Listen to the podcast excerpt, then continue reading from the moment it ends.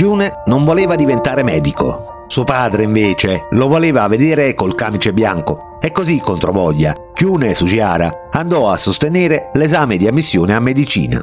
Ma Chiune era testardo, non voleva fare il medico Voleva studiare le lingue, magari poi insegnare, e così decise di sbagliare le risposte. Il padre allora gli tagliò i viveri, ma Chiune era intelligente e studioso. Imparò bene l'inglese, il tedesco e il russo e presto lasciò il Giappone per iniziare la carriera diplomatica. Nel 1939 era appena diventato viceconsole a Kaunas, in Lituania, quando iniziò la seconda guerra mondiale. Molti profughi ebrei arrivarono in Lituania dalla Polonia, ma nemmeno lì erano al sicuro e cercarono di scappare in qualunque paese li avesse accolti. In quel momento l'unica possibilità era la fuga verso l'est, verso il Giappone. Kyune aveva capito perfettamente che gli ebrei erano veramente in pericolo e allora decise che in attesa di chiare istruzioni da Tokyo avrebbe firmato lui dei permessi di transito anche per chi non aveva i requisiti, anche per chi non aveva i documenti. Poi arrivarono le direttive del governo giapponese, che rifiutava di accogliere i profughi e intimava Kyune di non rilasciare i visti.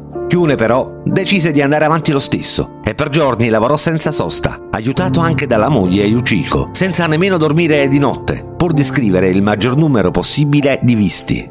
Quando il consolato fu chiuso, Kyune continuò a firmare i visti della vita dal salone di un albergo e poi addirittura dal treno che lo stava portando a Berlino. Voleva farne il più possibile, perché non erano solo documenti di viaggio, ma veri e propri salvavita. Ne rilasciò circa 6.000. Kyune non divenne medico, ma come diplomatico salvò moltissime vite, forse più di quelle che avrebbe mai potuto salvare se avesse veramente indossato il camice bianco, tratto dal libro I Giusti, Iperborea 2019.